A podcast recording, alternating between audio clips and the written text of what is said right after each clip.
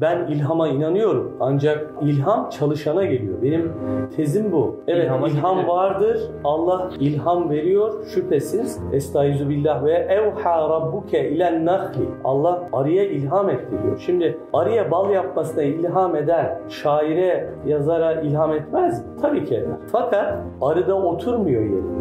Değil mi arkadaş? Yani arı da binlerce, yüz binlerce çiçek gezdikten sonra o balı yapıyor. Yani burada bir say var. Say ne demek? Çalışmak. Elleyse lil insani illa masa. İnsan ancak çalıştığı vardır. Dolayısıyla eğer insan için, yazar için, şair için ilham varsa ki var, çalışması neticesinde var. Allah çalıştığı zaman veriyor. Safa ile Merve arasında zemzem arıyordu Hazreti Hacer. Eğer o gidip gelmeler olmasaydı belki de o zemzem çıkmayacaktı. 7 kere gidip geldi ve ondan sonra çocuğun topukları altından çıktı ama o çabanın yani sayın bir bereketi olarak ortaya çıktı.